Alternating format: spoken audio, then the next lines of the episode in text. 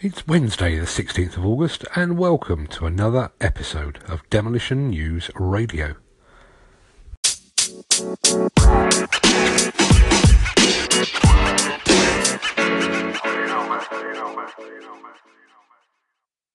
In this episode, the changing face of demolition and construction. This show is brought to you by Hydroquip, the UK's largest independent provider of on-site hose repairs. Call 0845 812 0212 for the 24-7 national call-out service or download the Hydroquip Job Manager app for iOS and Android devices from the App Store.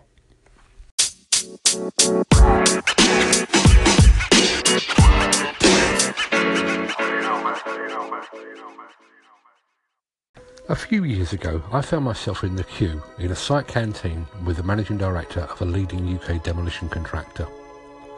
A man in front of us ordered a tuna salad, which in itself seemed out of place in an establishment in which bacon was seemingly served with everything.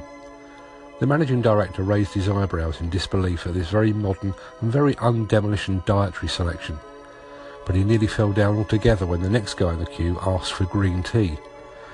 I was reminded of this incident with this week's announcement from UK construction giant Costain that it's extending its employee assistance programme to its, its supply chain. The programme helps anyone experiencing worry, stress or anxiety caused by health, family, work, legal or other issues.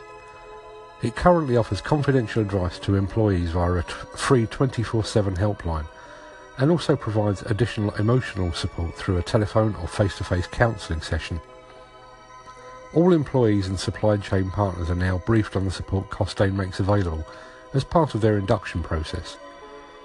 This then is the modern face of demolition and construction, a warm, fuzzy, caring and sharing industry seemingly in touch with its feminine side, at least on the face of it.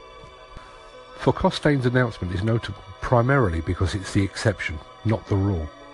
Those demolition companies employing occupational health professionals to care for their single biggest asset are similarly noteworthy because they are virtually unique.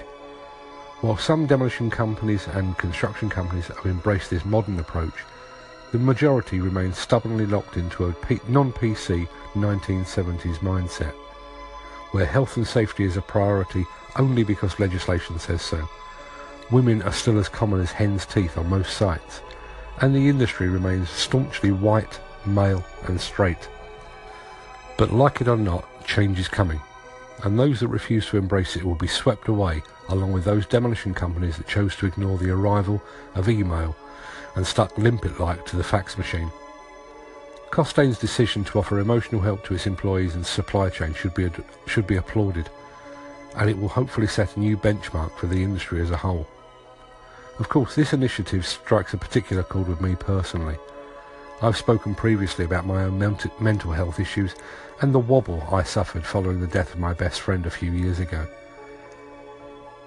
I did so not to seek sympathy or empathy, but in the possibly vain hope that it might prompt others to open up about their own personal issues.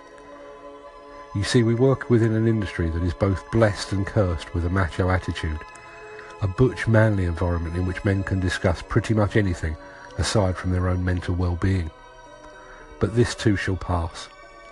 It now feels strange to be even close to a demolition site where, without a hard hat balanced on your noggin. But in truth, the requirement for PPE is a relatively new innovation. As an industry, we have seen a slow and steady decline in site fatalities.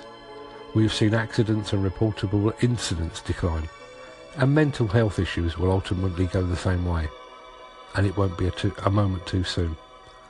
Thanks for listening.